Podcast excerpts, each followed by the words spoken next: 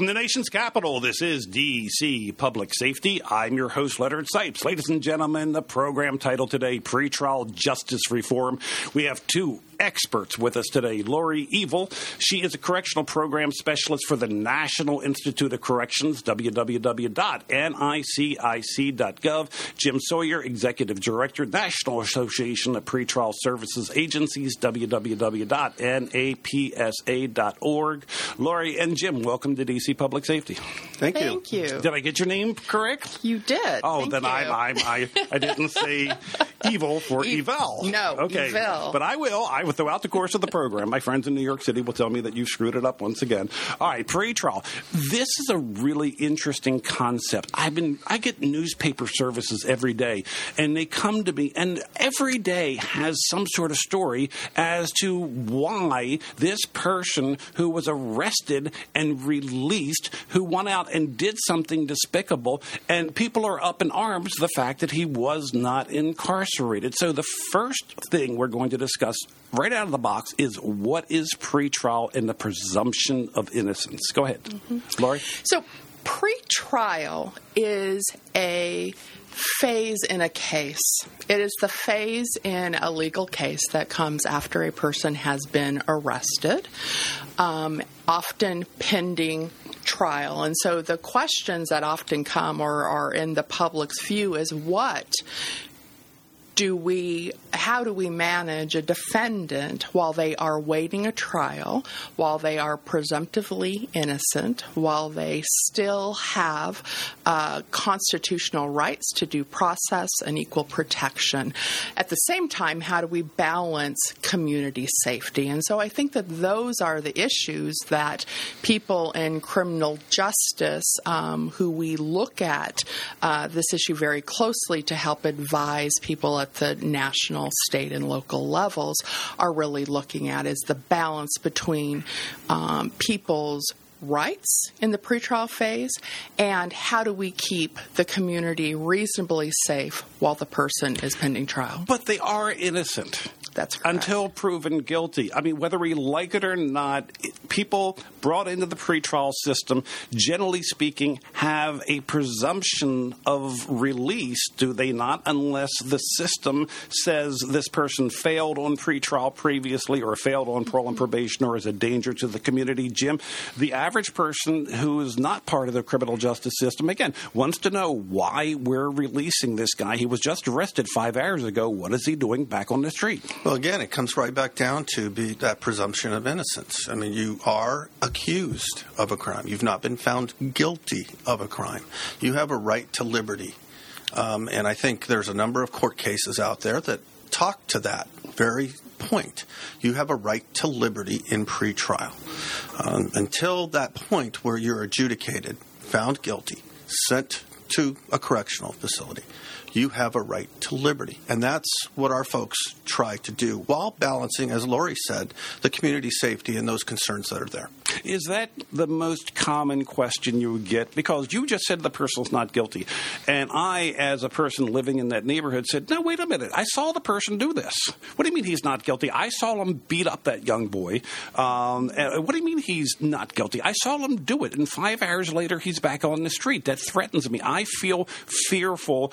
Why did you release him? And my response is going to be there is a presumption of release unless the person poses a clear and present danger to the community or has failed on some sort of community supervision previously. And that person will look at me like I'm crazy. Hmm. Well, and I think that that is precisely the issues that we face um, on a national level as the issue of pretrial justice and pretrial reform are really much uh, more prevalent in conversation. Um, I think that one of the things that we are recognizing is that our laws do allow for people to uh, be t- detained by way of our decisions. And so we're looking much more carefully at. Uh, being able to assess those people who are in pretrial status of who can be safely released during the pretrial phase, meaning those who have the probability of um, showing up for court, as you said, mm-hmm. and not committing subsequent rearrest.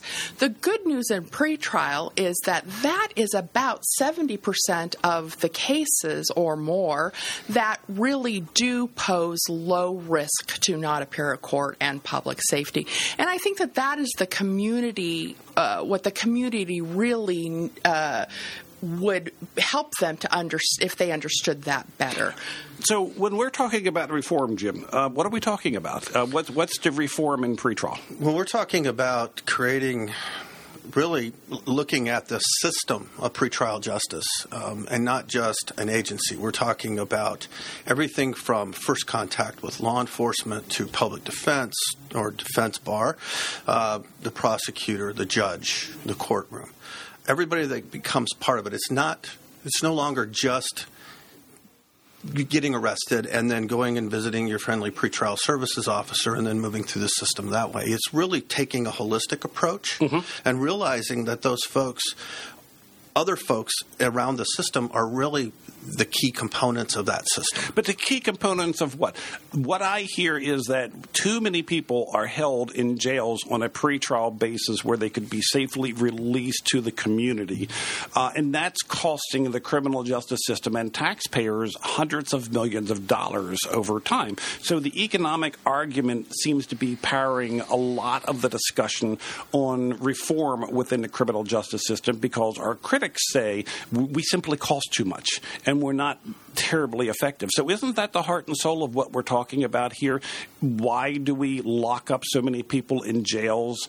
Um, and the the fact that they could probably be released without harming or threatening public safety, and they probably will show up to trial if well, they are released. And I, I think Lori made that point earlier. I mean, there's there's some great ways to to protect the community while you're still being released. One is through supervision. Another is if you have a situation where you don't believe somebody should be released, then use preventative detention statutes. Mm-hmm. It's not a matter of get out of jail free card for everybody that comes into the system. It's really managing that case, that person, um, and and their ability to reappear in court and not reoffend and to not be a danger to the to the community. Well, our sister agency, Pretrial Services Division, uh, here in the District of Columbia, um, their return rate is phenomenal. Um, the rate of being on community supervision before your trial and not committing additional crimes is phenomenal. So our pretrial services agency here the, for the District of Columbia is proof that done right, you can release the g- great majority of individuals who are caught up in the criminal justice system. Again, if you're extremely violent, if you're you know showing signs of, of strong mental illness, if you have a history of not complying with community supervision agencies, that's different. We're talking about everybody else. But what we are talking about are probably 70 to 80 percent of people arrested, right? That's right. You know, the release rates, the outcomes for DC pretrial services is not an accident. Right. There are there's a foundation in which this agency has been built on and I think that that is one of the things at the National Institute of Corrections that we are really trying to uh, help people to understand is that you can have some predictability of your pretrial outcomes if you're deliberate about four very specific uh, functions within your system. And one is that you have a law that allows you to uh, preventatively detain those pretrial defendants whom you think are simply too risky to release during pretrial, mm-hmm. and that you have no set of conditions that can reasonably assure uh, public safety as well as court appearances. And also, this law does not allow you to detain people simply because they cannot meet the money bail condition of release. So, one, the law. We're being very deliberate about who is in custody and who can be released. The, the second piece that, that we're saying agencies, uh, systems need to look at is that they do build uh, a system based on a set of criminal justice system elements that help to make decisions um, during the pretrial stage. So, as Jim mentioned, that it is uh, speedy prosecutorial review, that there is a defense attorney present, um, that there's a meaningful initial appearance, that that decisions are being uh, informed by risk assessment, um, and that uh, we are using an evidence, the empirical evidence, to help inform our decisions. And I think, lastly, and I think most importantly, is that these things are placed within an organization that understands the principles of pretrial release, mm-hmm. those very things that we dis- have discussed earlier. And so it's equally important that we build the agency that can support these, and that's precisely what DC pretrial has done. The 14 years when I was with the Maryland Department of Public Safety and Correctional Services, which included law enforcement, state police, corrections, everything, we took over the Baltimore City Jail. Um, and we, we all feared taking over the Baltimore City Jail. We did it to relieve the city of Baltimore of that fiscal burden, uh, which was ostensibly a state um, effort. And what we found were thousands upon thousands upon thousands of individuals there for low bails, uh, oftentimes less than $1,000, but they couldn't meet that 10% criteria um, to bail them out. So the place was filled with lower level offenders um, with low bails, and it was costing taxpayers enormous sums, millions upon millions, tens of millions of dollars a year. And we sat there and said, well, there's got to be a better way of doing this. Uh, Jim, what you're suggesting is that there's a better way of doing this. There is. There's absolutely a better way of doing it. Um, and it's called validated risk assessment tools. And, and, you know, we know that, that money bail itself is, is not the answer because it doesn't really protect community safety all it does is allow people who can afford to pay to get out of jail to get out of jail. But it keeps the wrong people in jail and perhaps releases the wrong people back into the community. So we, we talk a lot about validated assessment tools and using those tools to help define and help decide what's the best course of action for the defendant that you're sitting with at that time. In some cases, in most cases, it's release with the condition that you come back to court when you're told to come back to court when the court expects you. Do most agencies, and I'm guessing that they don't, do most agencies have a pretrial services core where that person reports in while he or she is awaiting trial? A lot of agencies do. Uh, you, we've got to kind of look at what agency is. Agency could be one dedicated person. What we're talking about here is a system that's built around pretrial and built around around that area of, of the law. It could be one person, but in most cases, it's it is an agency that's larger than one person, and, and people are reporting in. In some cases, the court is ordering court order supervision that take place, and they have to do check-ins from now, from time and time again. And and many times it's just a matter of that agency picking up the phone and reminding somebody that they need to be in court. Those things work. They absolutely work in the field. But there are agencies such as ours where there's a crew of people with um, fairly reasonable caseloads who will put you on GPS if necessary, who have a lot of contact with with you if necessary, and you have to be drug tested if necessary. I mean, what we do, I think, is fairly sophisticated, but it works. The overwhelming majority of folks come in, successfully come in uh, for their trial dates, uh, all of their trial dates, and the overwhelming majority do not commit crimes while under supervision. So that's a model that seems to work, correct? That is correct, and and I think the the other thing that uh, I'm glad to have the opportunity to to talk about is the importance of having that single agency that can uh, that is designed to give the judge the most accurate, objective information to help inform their decision to release or detain a defendant. At the same time, they uh, an agency is somebody who uh, can make recommendations based on the person's risk and strengths as to conditions of release and supervision. Just as you said, um, it could be GPS monitoring if somebody is deemed to be at high risk or that we need to know where they are at, at all times. Um, it could, uh, as Jim said, one of the most effective tools that we have in pretrial is court notification. So I'm really wanting to reiterate the importance of having a dedicated pretrial function agency that can support uh, the decisions of the court. I want to get back to the constitutionality of what you just said, but, ladies and gentlemen, we're halfway through the program on pretrial justice reform in America. Lori Evielle, Evielle, Evielle uh, correctional program specialist, took me two times from the National Institute of Corrections, www.ncic.gov, and Jim Sawyer, executive director, National Association of Pretrial Services Agencies, www.napsa.org.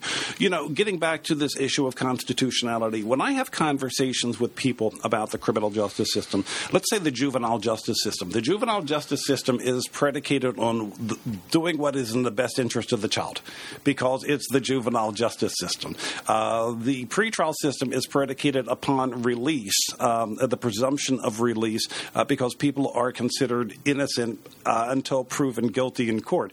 Uh, we, we, people have a hard time understanding uh, what is constitutional constitutional and what is legal and, and what is ethical because, as far as they're concerned, that, that dirty little so and so who happens to be 17 years old should not be given, you know, there should not be a system that is uh, predicated upon that child's best interest considering they've committed a pretty serious crime.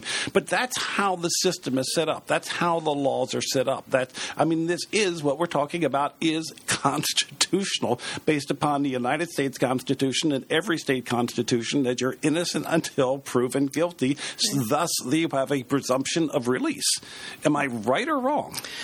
You are right. And what is most interesting is that if you look at court orders from any arraignment court throughout the United States, most of the re- the orders are release orders, but they are a release order with the condition that a person can meet a money amount. Mm-hmm. And so I think this becomes a, a issue that uh, may be confusing to folks because whenever there's a money amount placed uh, on the release of a person, it is a release order. So the judge has made a order to release.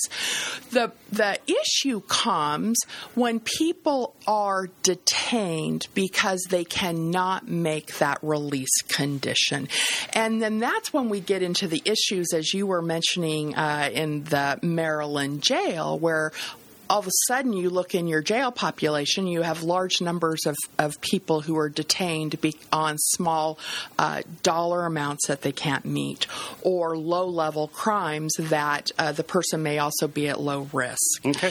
Uh, Jim, uh, we're talking about bail. We're talking about monetary bail. We're talking about people who can afford it get out and before their trial, and people who can't afford it stay in.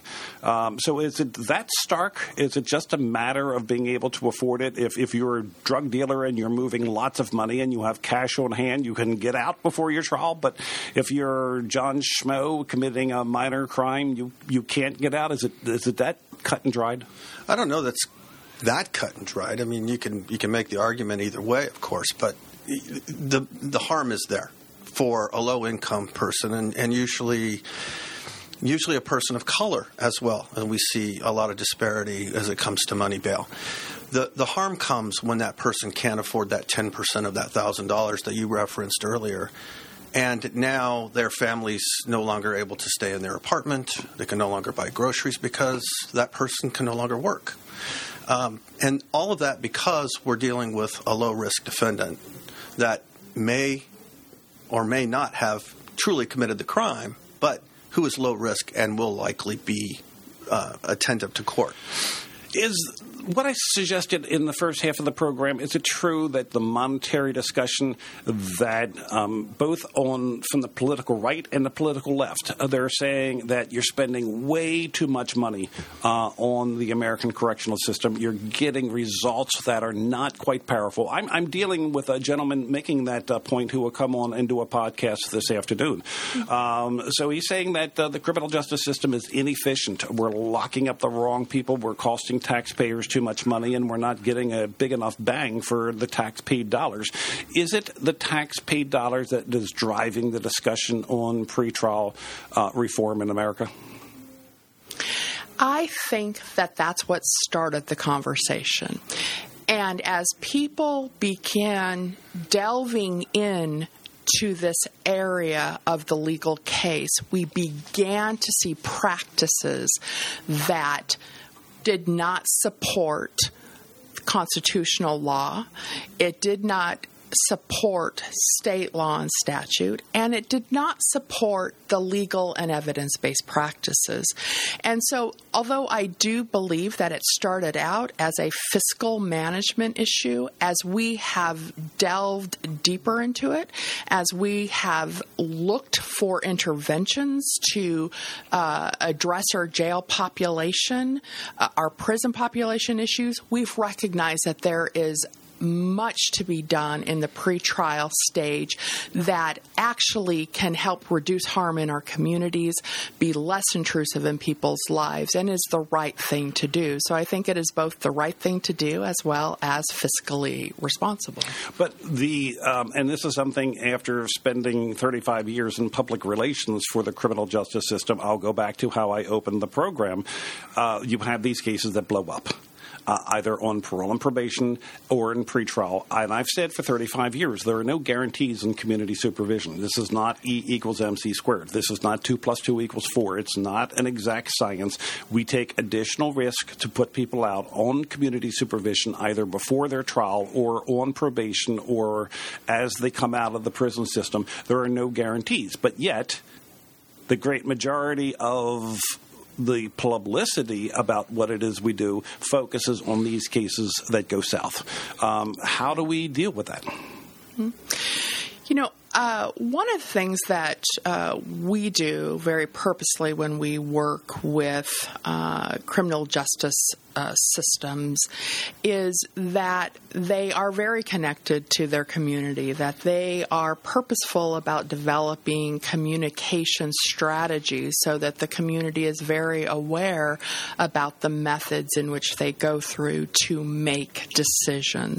So, how a criminal justice system goes about making their decisions should not be of surprise to the community. So, when a case goes wrong, as you say, as unfortunately in criminal justice it does, that the it's impossible not to. it's to. impossible not to. And in fact, our risk assessments, as we know, are based on probabilities. Mm-hmm. Um, we know through analysis that that is better than our discretionary decision making. So it's our way to help um, make our decisions more objective. So I'm saying all that to say that um, as long as we are transparent about the way we make decisions and that they're based in evidence, I think that we are stronger and have more credibility with the community. Jim, risk assessments, how good are they? Um, I've heard some say it's basically a little bit better than flipping a coin. Uh, I've read an article from Politico um, last week about um, uh, criticizing risk assessment uh, uh, risk assessment instruments uh, as being nothing better than a coin flip uh, by some critics. So how we're basing all of these decisions upon a, an instrument um, that we within the criminal justice system say that we rely upon, but how good is that instrument? Well, I re- I, the risk assessment tool needs to be validated locally it needs to be you can't just take a risk assessment tool that somebody else is using, and say this is going to work and what do you mean by validated locally you're, you're validating the the the appearance rate against that you're the safety rate against that the community placement against that and how well your system is working with those defendants and whether or not they have failures to appear or whether or not there are other offenses that are being charged during that time. You can take all of that data and you can validate that risk tool to make sure that what you're trying to do is appropriate in your agency. If that tool isn't working for you, then you should try to find another tool that's going to going to help you make that test. It's like Lori was saying. We're transparent. We try to make that tool work. We trust and rely on that tool. We make the recommendation to the court based on the, the, the numbers that come out from that tool. Final five minutes of the program. What am I missing in terms of when we're talking about pretrial justice reform? I keep harking back again to the Pretrial Services Agency of the District of Columbia. The overwhelming majority come back before trial. The overwhelming majority do not commit new crimes.